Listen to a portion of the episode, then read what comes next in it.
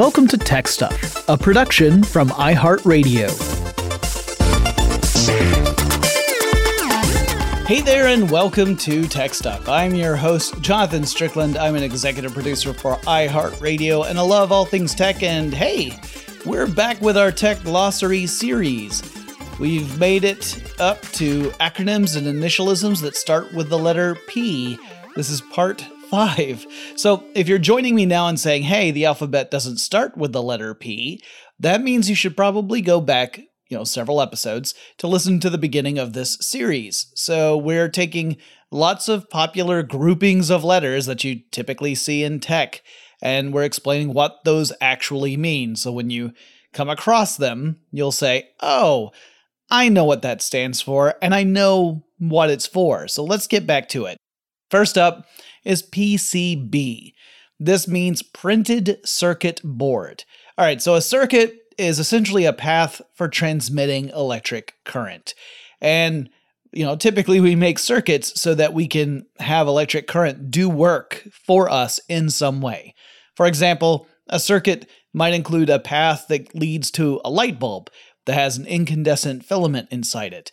The current flows through the path, flows into the light bulb, goes through that filament, causing it to heat up and incandesce or give off light, and then the current continues through to the end of the circuit, which is pretty simple. Now, in the early days of circuitry, you would use conductive wire to connect all the elements of your circuits.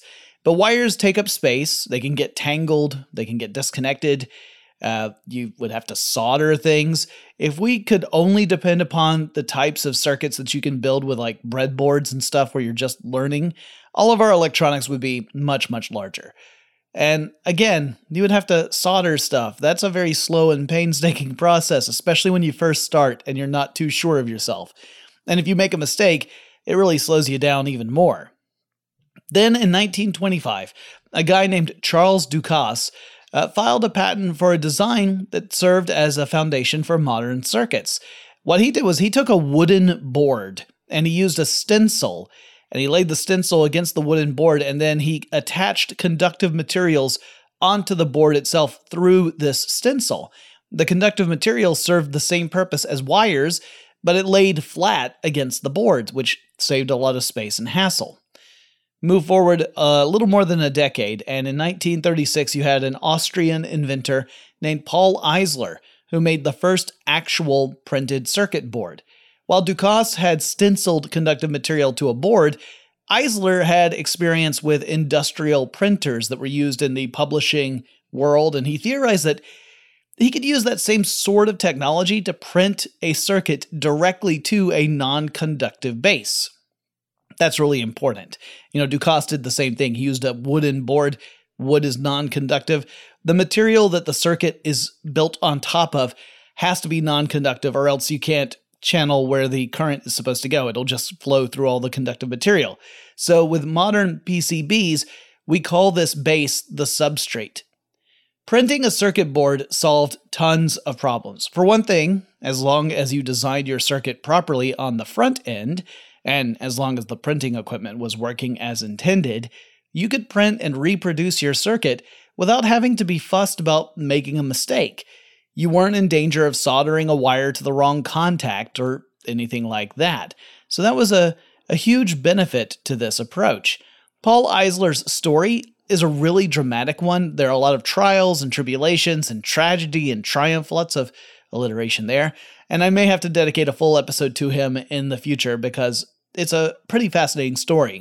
These days, PCBs tend to be made by taking a non conductive substrate, then laminating a thin layer of copper foil to the surface. Now, copper is conductive, so you might wonder, well, what gives if you completely coat the surface with a copper coating? And, well, there's a following step, which involves using chemicals to etch the copper away. So, what you do is you coat the bits of copper you want to keep, you know, the stuff that's actually going to serve as the connective channels for your circuit components. So, all the circuitry parts, you coat that with a protective chemical. You leave the rest of the copper uncovered. Then, when you introduce the chemicals to the circuit board, the chemicals are only able to eat the exposed copper away. They leave behind all the stuff that you've protected. And voila, you've got your printed circuit board. You can also make circuit boards with much smaller channels this way, using the etching method. And you'll find PCBs in all sorts of modern electronics. Computer motherboards are a type of PCB. Uh, smartphones, radios, DVD players, game consoles, car systems, tons of stuff have printed circuit boards in them. It's pretty nifty. Okay, moving on. PDA. Now, in tech, this does not refer to public displays of affection. And I'm not going to make some sort of, you know, crude joke about how tech nerds don't have experience with that type of PDA, because that joke is old and tired and not accurate. Thank you very much. It's, in fact, so old and tired that it's even more old and tired than I am, and that's saying something. But no, a PDA in this context is a personal digital assistant, which is more or less just a handheld computer. These devices predated the smartphone. One way to describe a traditional PDA is to say it was kind of like a smartphone without the phone part. In the old days, you would have your PDA and you would use a cable or a docking station to sync the PDA to a computer. And software running on your computer would interact with the docked PDA and transfer over information like contacts, new email, documents, etc. This could go both ways. The PDA could end up adding new context to your database on your computer, and that way you would have access to this information on the go while your computer remained packed up or back at the office. They were really just an electronic version of the old pen and paper schedulers and appointment calendars that, you know, organized people relied upon. While you could make a decent argument that the 1984 British made handheld computer called the Psion Organizer counts as a PDA, I think most folks would really point to the early 1990s when talking about the earliest PDAs. And we get the term personal digital assistant from Apple and the infamous Apple Newton. In 1992, Apple's then CEO, John Sculley, someone who is frequently reviled in the history of Apple, revealed the Newton at CES. And yeah, back in the day, way back in the day, Apple would actually attend CES. How how times have changed. The Newton was to have handwriting recognition technology, and it would allow people to write notes down on a digital screen using a special stylus, and the Newton would then in theory, convert the handwritten stuff you put on the screen into text, and you would have an electronic copy of your notes. Now, some technical shortcomings gave Newton a bad name early on, though Apple would continue to work on the technology and improve it. However, first impressions are really hard to shake, and generally speaking, the Apple Newton became something of a joke. Literally, in the case of a Simpsons episode. But many other companies introduced PDAs over the years. Uh, one of the big ones was Palm. And over time, companies would build in capabilities to allow PDAs to connect directly to the internet removing the necessity to dock a PDA with a computer to transfer information to the PDA. For the most part, smartphones have replaced PDAs as, you know, smartphone apps replicate the various functions found in those old devices. But it was a pretty darn good run. It was just a short one. And I've heard some folks, including myself, use PDA to refer to stuff like Siri, Google Assistant, and Alexa. But I suspect this is not super accurate and that I am guilty of perpetuating a misunderstanding for which I apologize. I think the generally accepted terms for those kind of things are smart assistant or virtual assistant, and sometimes just personal assistant. So I will try to remember not to use personal digital assistant when referring to stuff like Siri. Next up, PDF. This stands for Portable Document Format. So the company Adobe developed the PDF format to address a problem. Let's say that you are working on an electronic document in a word processing program on a PC, and that this is back in the early 90s. And you want to send this document to someone else for them to review it. But that person uses a Mac computer, and the Mac computer is not compatible with the file formats that your PC based word processing program generates. So, what do you do? Adobe's solution was creating a file type that isn't tied to a specific operating system or a type of hardware or a type of word processing or you know productivity software. It was, however, proprietary to Adobe for nearly two decades before the company released it as an open standard in 2008. The original concept was that you would create a document with whichever software you were reliant upon and on whatever type of computer you happen to own. Then you would convert that document to the PDF format, which effectively captured the document in its final state. Then you could send that PDF to whomever you needed to, and they would be able to view it on whatever type of machine they used. However, you did need a special PDF viewer to look at those documents, at least initially.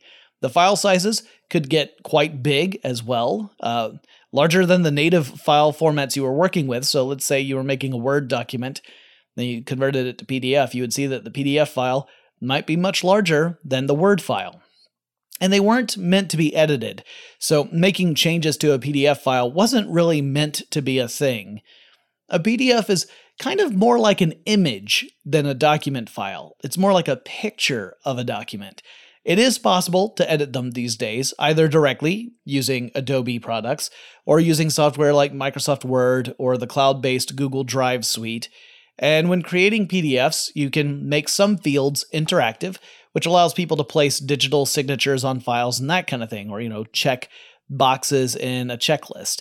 But one thing that I think is important to remember is that PDF files can sometimes also be hosts to malware.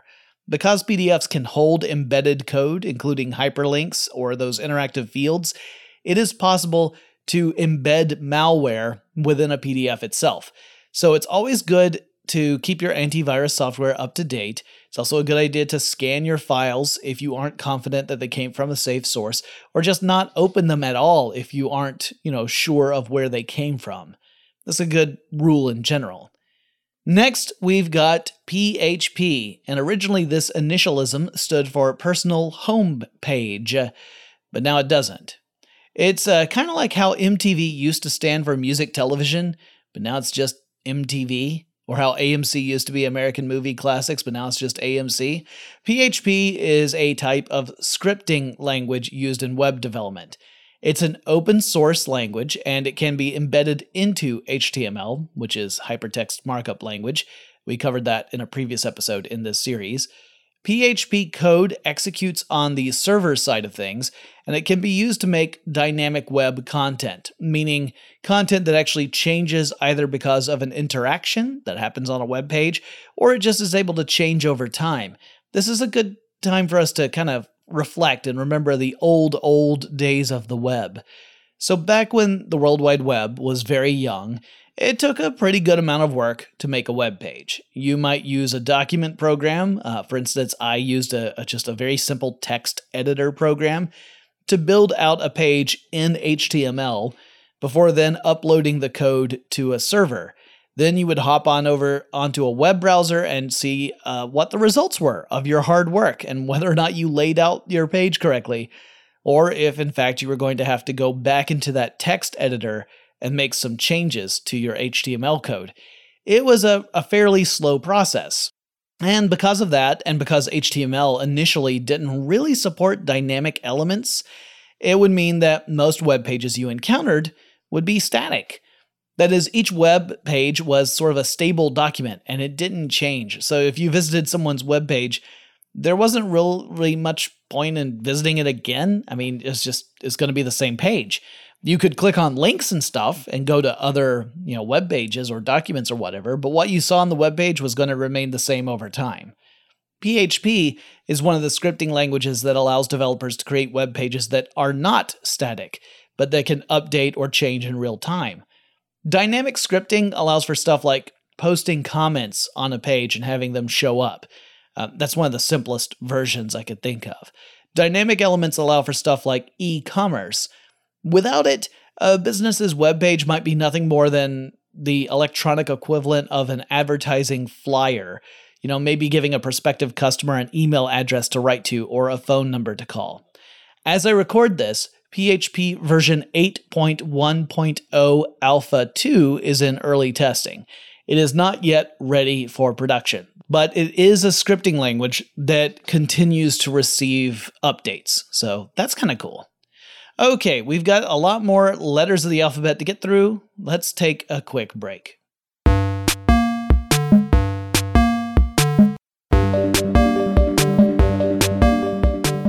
All right, next up we've got PNG or Portable Network Graphics. Some people pronounce it as ping, uh, which is somewhat confusing because ping is something else. A ping in tech typically is when you're talking about a signal that's sent from a client to a server to wait for a response and find out how much latency there is between the two connections. So you know how much of a delay there is between the two. That's not what this kind of ping is. PNG is a graphics file format that supports lossless data compression. So that means it uses a method to compress file sizes that does not discard information about the file itself. When you view the, the image, you get all the information from the original. This makes it similar to the GIF file format, or, or GIF if you insist on being wrong. Uh, and this is in contrast with the JPEG format. JPEG uses a lossy form of compression. Now, the PNG format can compress down further than a GIF can, and that means that many of the images on the web these days are actually PNG files, not GIF files. Greater compression means you get smaller file sizes. That means faster loading times when you're visiting a web page. It also means less bandwidth usage, so there are a lot of benefits to it. The group that developed PNG aimed to create a format that would allow for better color recreation and also to make a format that wouldn't be covered under a patent. That would mean that people and companies would actually be able to use this new format without having to apply for a license from a patent holder in order to do so. The format also allows control of opacity and transparency, which is quite handy. This is what allows people to make images that lay right on top of a background without having that irritating block of white around the image, you know, kind of like a, a canvas or a frame. And with opacity control, it's possible to make parts of the image tra- transparent and parts of it opaque. That can come in pretty handy depending upon what effect you're striving for. Moving on, we've got RAID. It's not a not an insecticide in this case. There, here's an acronym that actually has two similar full names, and they both mean the same thing. So another example of this in this series was digital versatile disc and digital video disc. Both of those mean DVD. They're both for the same thing. It's just that digital versatile disc is the quote unquote official name for it. Anyway, a RAID is either a redundant array of independent disks or a redundant array of inexpensive disks. And it's a very practical solution to some pretty common problems. Problem number one technology breaks. And I'm sure we've all experienced this. Maybe your computer keeps crashing. Maybe your car won't start. Maybe the washing machine starts making this weird high pitched sound and then it just gives up the ghost. Stuff breaks down. Thanks a lot, Entropy. Stupid laws of the universe. But what if you happen to be reliant on digital information? Like that's the basis of your business or some endeavor you're pursuing. And if access to the digital information went away, you would be up the proverbial poopy creek without a paddle. That would be what we call in the tech business a bad thing. So you'd probably want to store the information in a couple of different places so that if one of those things fails, you would still have it somewhere else. In fact, some of us do this in our day to day lives without even having it ever touch tech. I know I have written down the same thing a few times in different places so that I could make sure I had access to it. This is called redundancy, the practice of having backups so that you're not at a loss if your primary system should fail. And then there's the word inexpensive. That's also important. Sure, you could create a system in which you were using the top of the line equipment with the fastest processors and all of that kind of stuff. But if what you're really just trying to do is store some information, then going with that sort of bleeding edge technology would be a really big waste. It would just be throwing way too much hardware at something that didn't need that as a solution. What you really need is something that's reliable, but it doesn't have to be the best of the best. You just need something that's going to work when you need it to. And even then, you can start tweaking these settings a little bit, right? Like you can think of this like sliders on a control board maybe you've got one slider that's labeled cost and you've got a second slider that's labeled reliability, and they're linked to each other. And the more reliable the tech, the more expensive it is. And in fact, the cost might increase faster than the reliability does.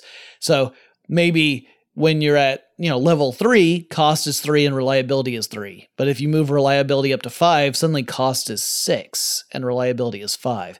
You move reliability up to seven cost is 10 you see what i'm saying? Like cost can get higher faster than you actually see in increased reliability.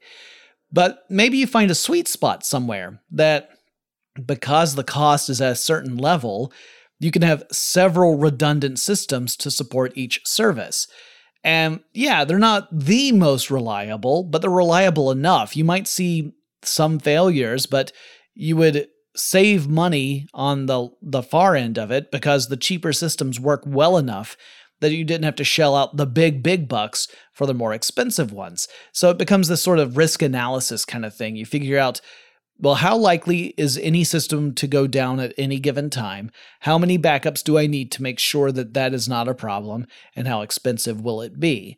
And generally speaking, you can go for some pretty cheap stuff. Big data centers use RAID servers to handle data through virtualization. Now, that refers to using computer software to build out a virtual machine that relies on actual physical hardware but isn't necessarily tied to a single device. You can have a computer running one or more vir- virtual machines, or you can have virtual machines that are kind of distributed across multiple computers. Using virtualization and RAID architecture, companies can have high performance, reliable systems and not freak out should part of it go down. And I'm pretty sure just about every cloud service out there relies on RAID implementations. There are different ways to handle the redundancy aspect, but the goal is always the same to provide a way to ensure service is not going to get interrupted, even in the event of a catastrophic failure of one system. Like, let's say that a server just breaks down entirely. Maybe its power supply goes bad. Others can then end up taking on the load because they are redundant systems. Uh, now there there are other things that can go wrong and they can interrupt service like if the communication lines out to the general internet are broken, well, it doesn't matter how many redundant systems you have, right? If your communication channel is is cut, then you don't have any way of, of communicating. So there are other things that can go wrong, but at least on this particular end of the system, you have some fail-safe measures. There's a lot more that could be said about RAID systems. I could go into a lot more detail, but I'm going to save that for a full episode in the future at some point. Next up, we got RAM and DRAM and STRAM and VRAM, or rather RAM, DRAM, SDRAM, VRAM, etc. So, welcome to the many flavors of random access memory. That's what RAM stands for. I would call it Random Access Memories, but that's a Daft Punk album, which is awesome, of course, but that's not what I need to cover today.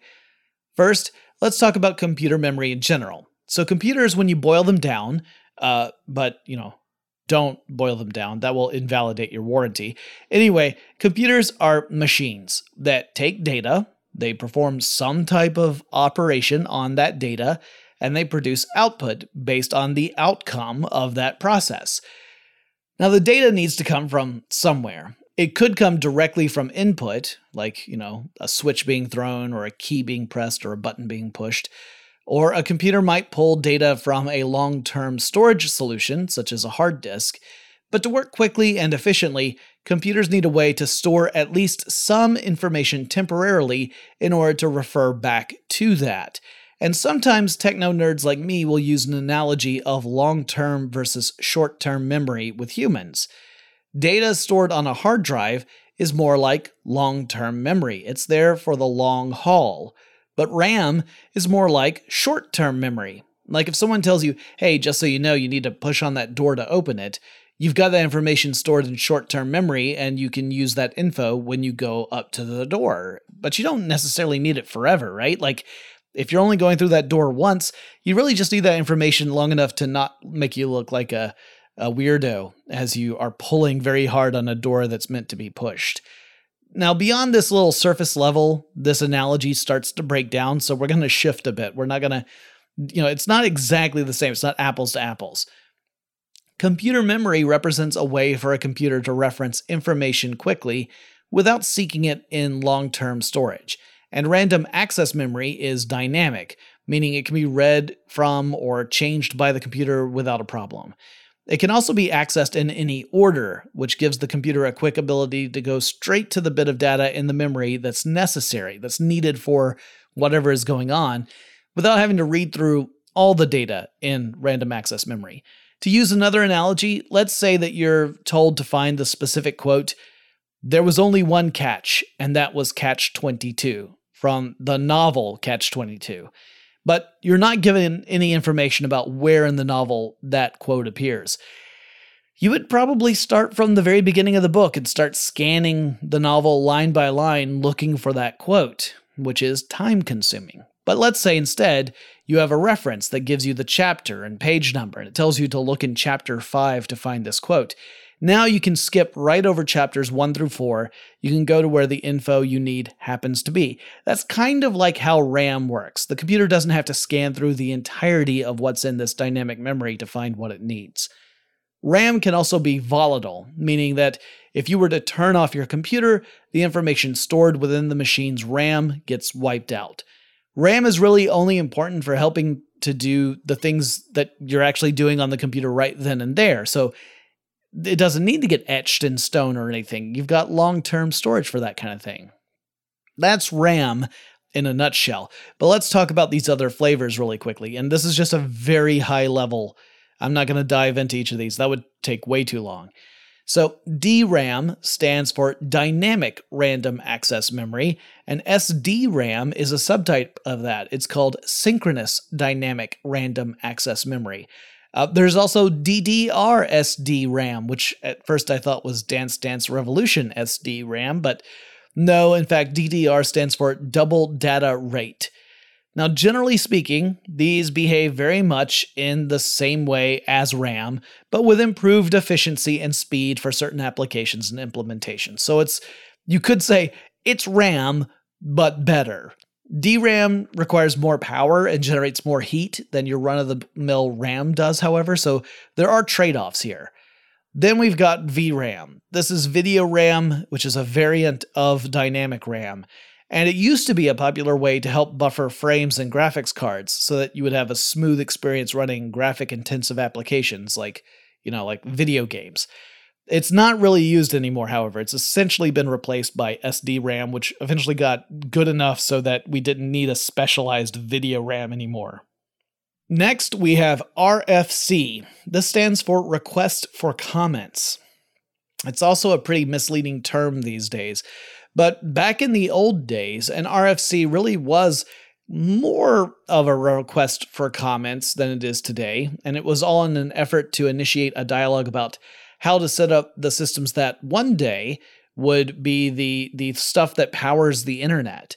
All right, so way back in the 1960s, you had a group of researchers and engineers and scientists who were working for the Department of Defense in an effort to build out networking technology uh, and ultimately to create what was called ARPANET in the ARPANET project.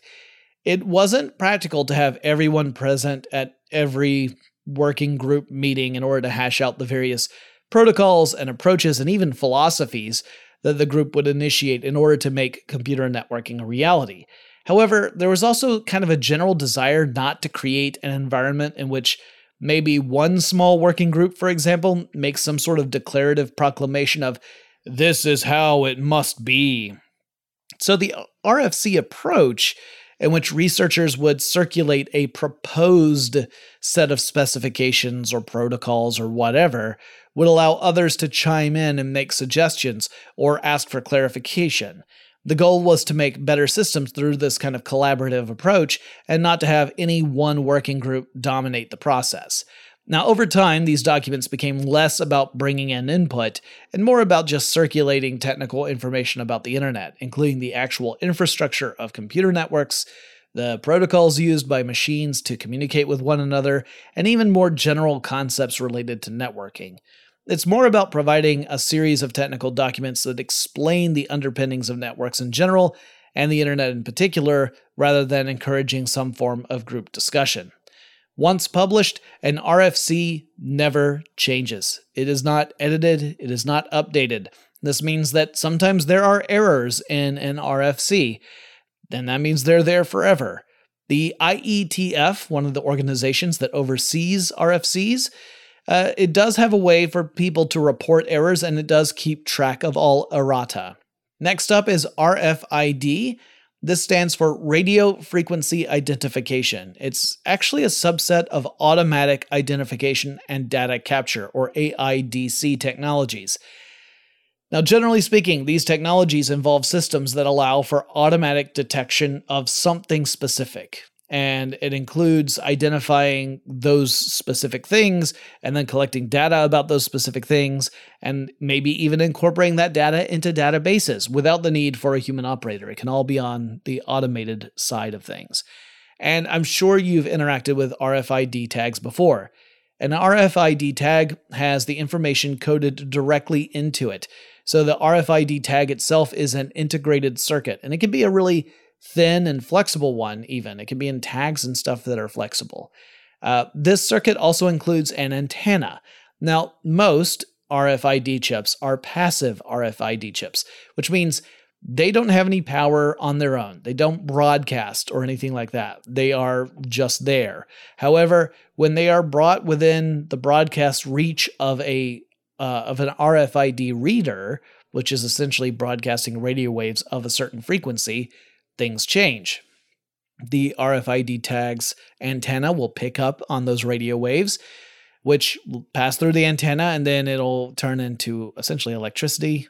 The whole process for that is one I've covered several times in tech stuff. But the energy goes into the passive chip that modulates the signal and then broadcasts the modulated signal back out which the reader can pick up on, that gives the reader whatever information was hard coded into that RFID. And that information can be lots of different stuff. In fact, there are a lot of security systems that use this sort of approach. You get badges that are uh, containing thin RFID chips inside them, and the RFID in the badge uh, has a identification in it that should match up to a database of authorized personnel. Okay, so you walk up to a door and it has an RFID reader next to it. That's your little badge reader. You hold the badge up. The RFID reader is constantly sending out this low power radio signal. The RFID chip inside your badge detects this signal. It goes through the antenna. It creates this modulated frequency that gets sent back. The reader picks up on that, compares your badge to a database of authorized users, if you show up on that, boom, you get in. If you don't show up on that, the door stays locked. There are also active RFID chips. These are chips that actually require a battery. Uh, they have to have a power source because these chips do constantly broadcast out information that can be picked up by readers. They also tend to be bulkier because they require a power source. They're more expensive and they're not really necessary for a lot of the applications that we typically use RFID for. Okay, it's time for another break, but when we come back, we will continue down the R's like a pirate.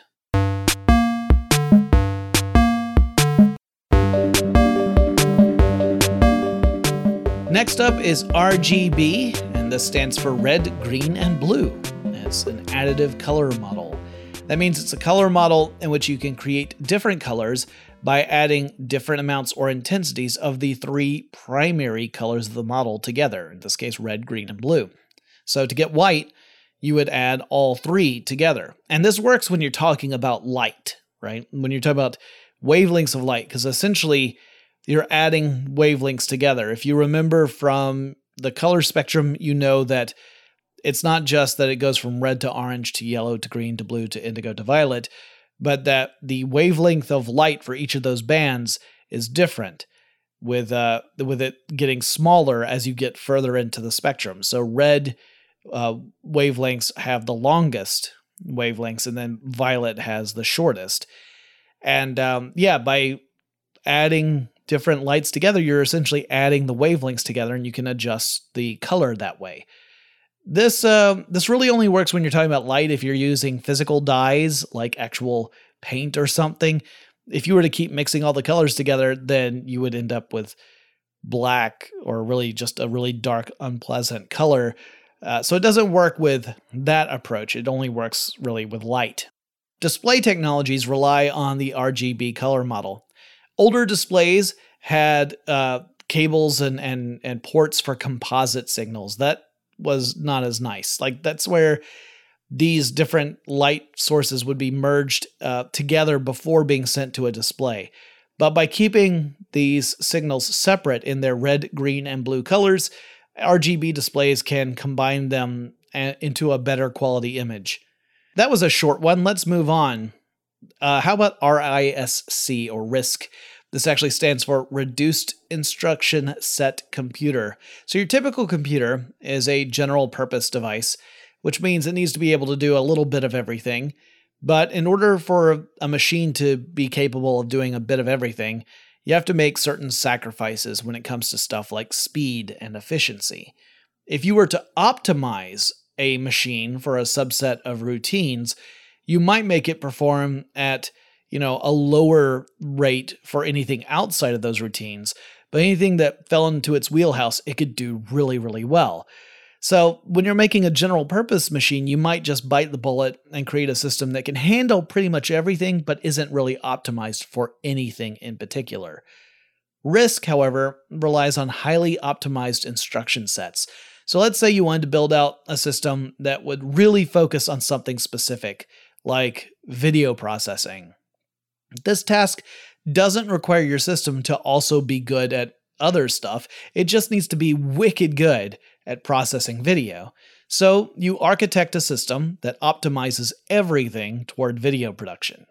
Now, if you want to use the system to process videos, it's really fast much faster than a general purpose computer would be. In fact, you can have an optimized video processing station that's faster than a general purpose computer, even if that general purpose computer technically has better hardware in it, like a better processor, because optimization can go a really long way.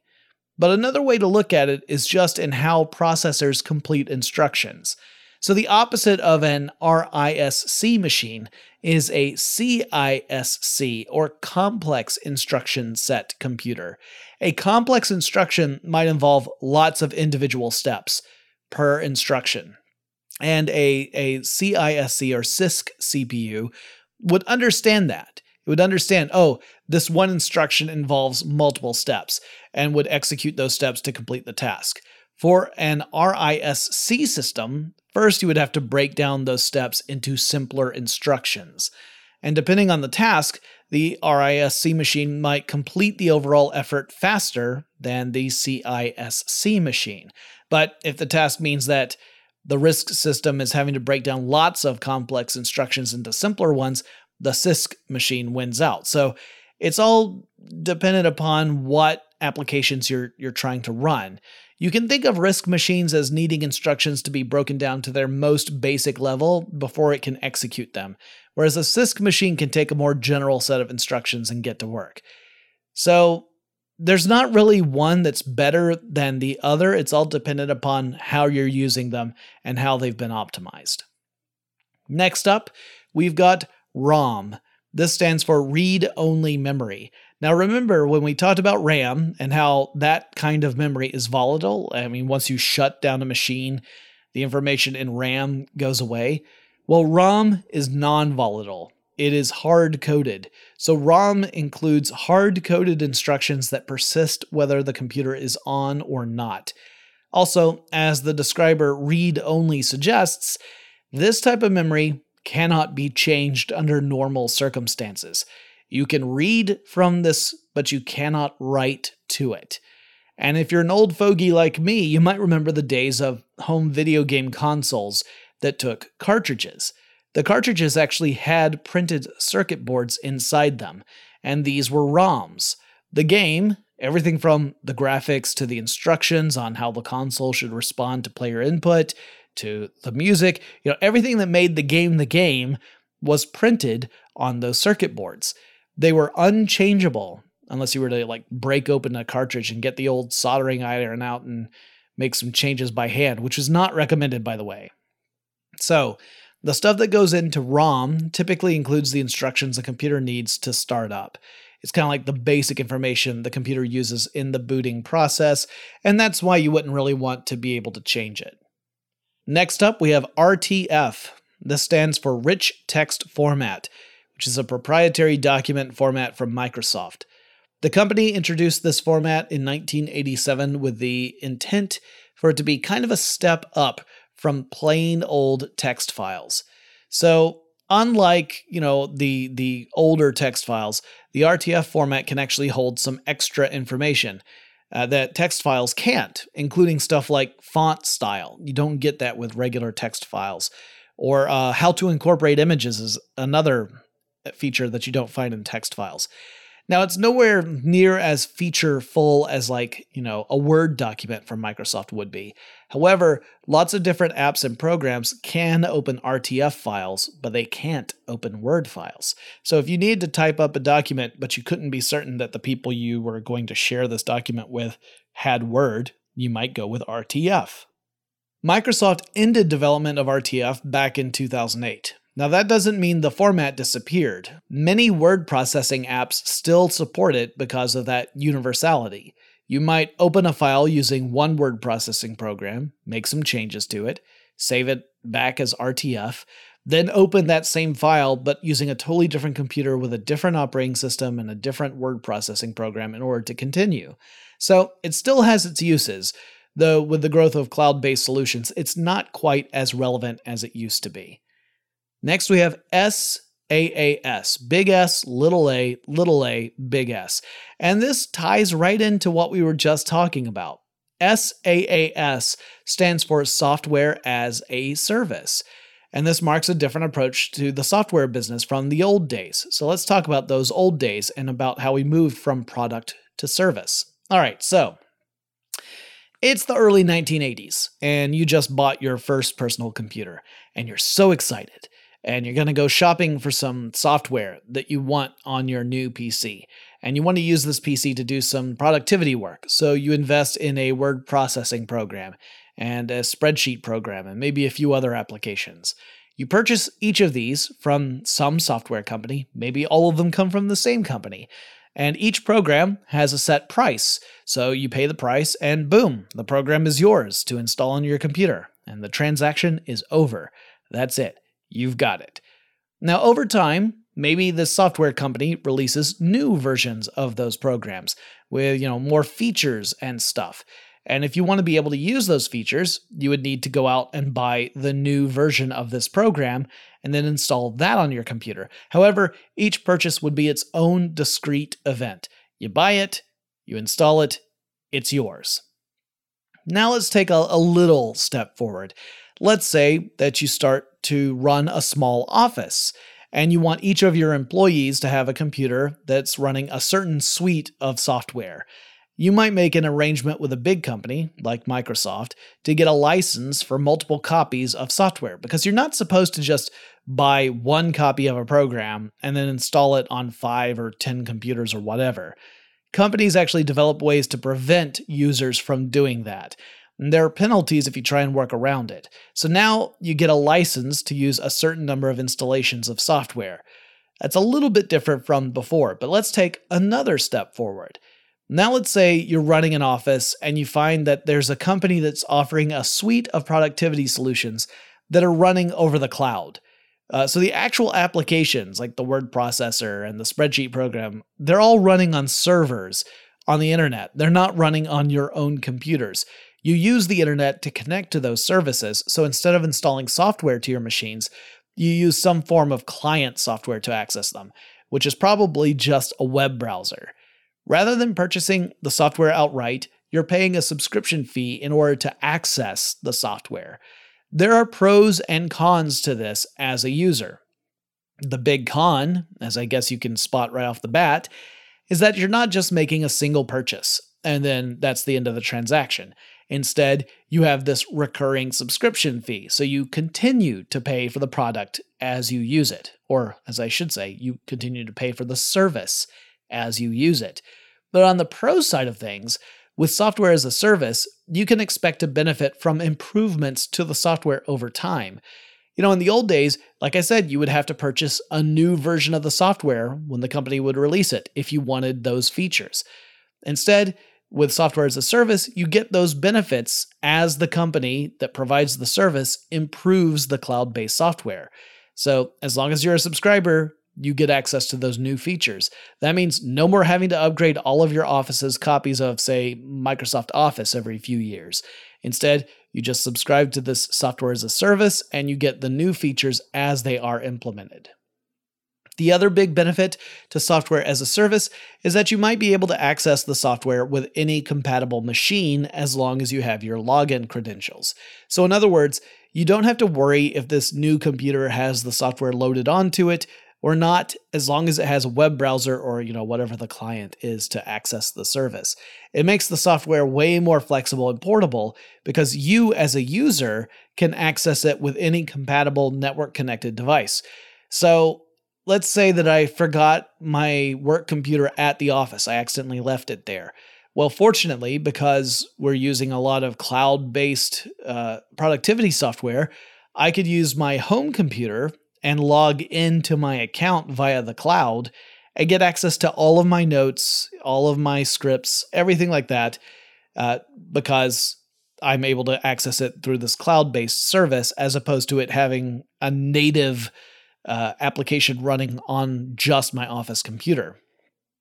For companies like Microsoft, this approach is crazy profitable, like 60 to 70% profit margin. So, from a revenue sense, it works out great. And it can actually cost less money for the user over time if we're talking about the kind of user who would regularly upgrade to the latest version of a software package once it was released.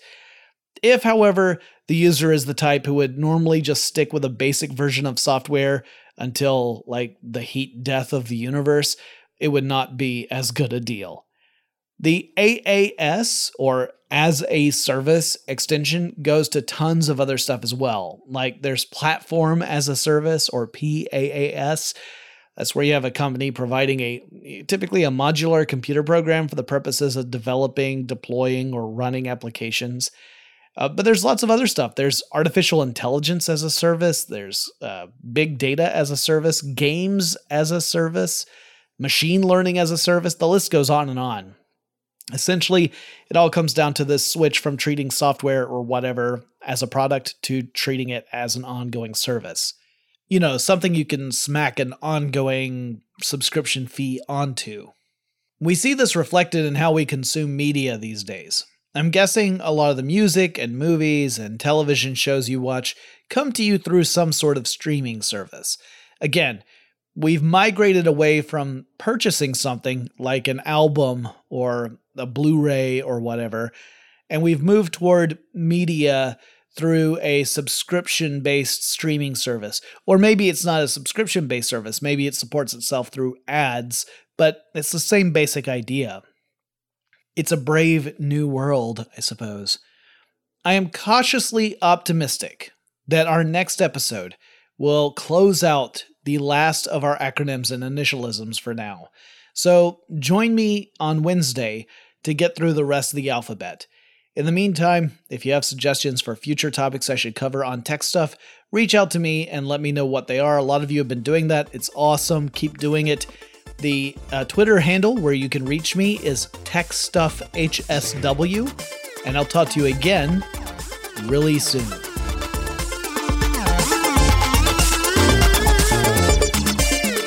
Tech Stuff is an iHeartRadio production. For more podcasts from iHeartRadio, visit the iHeartRadio app, Apple Podcasts, or wherever you listen to your favorite shows.